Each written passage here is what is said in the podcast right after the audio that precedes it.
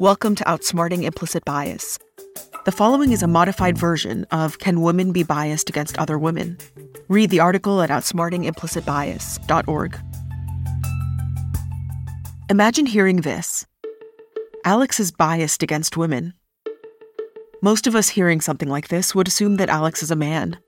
But the science tells us we should think again that our hypothetical Alex is just as likely to be Alexandra as Alexander. How can this be? Here's the finding Corinne Moss Racusin and her colleagues at Yale asked over 100 biology, chemistry, and physics professors nationwide to evaluate an application for a laboratory manager position. Everyone received the same application materials, but half of them believed they were evaluating John, the other half of the faculty believed they were evaluating Jennifer. Here's what they found 1. Despite having an identical resume, John emerged as the more desirable candidate. He was seen as more competent, deserving of more mentoring, and worth 14% more in starting salary. 2. Female faculty showed this male favoring bias to the same extent as the male faculty. Why? The science suggests that we see a difference between men's and women's work, even when no such difference exists. Even in Sweden, the world's leader in gender equality, women applying for postdoctoral fellowships had to be twice as productive as men to be seen as equally competent. This pattern emerges again and again, regardless of whether we look at recommendation letters for real faculty applications for U.S. medical schools or competence ratings for hypothetical employees. This isn't because we don't like women. In fact, work by Alice Eagly and collaborators shows just the opposite.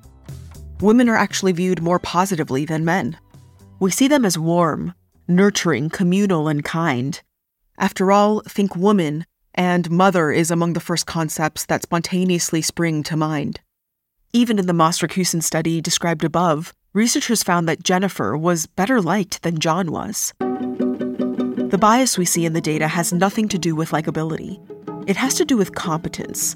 The fact is, we seem to divide the world into groups that are warm, trustworthy, kind, and nurturing, and groups that are competent, strong, brilliant, leader.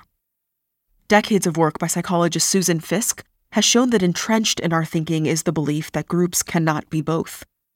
That means that while our beliefs about men and women have changed and are changing all the time, we still carry the idea that these two groups differ in their most essential traits mother versus provider, virtuous versus virtuoso. These implicit stereotypes exist in our minds regardless of our own gender or social group, simply because we have seen countless depictions over the course of our lives of what a scientist, nurse, CEO, or prodigy looks like.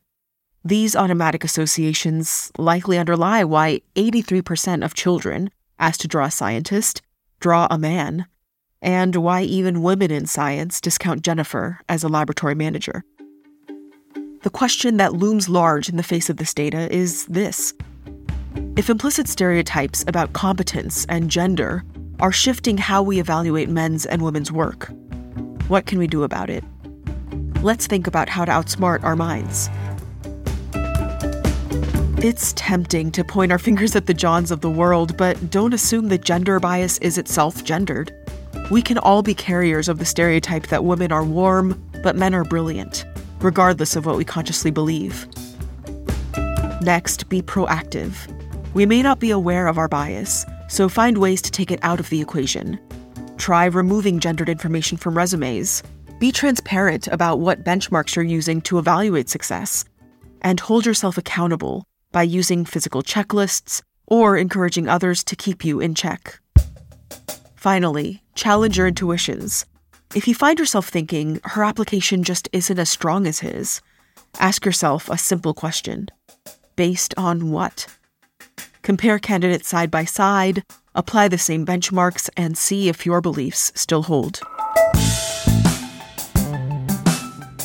Outsmarting Implicit Bias is a program founded by Mahzarin Banaji, devoted to improving decision making using insights from psychological science. This article was written by Olivia Kang, Kirsten Morehouse, and Mahzarin Banaji. Sound editing and mixing was done by Evan Younger.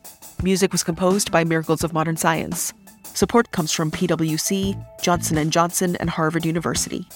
For references and related materials, go to outsmartingimplicitbias.org.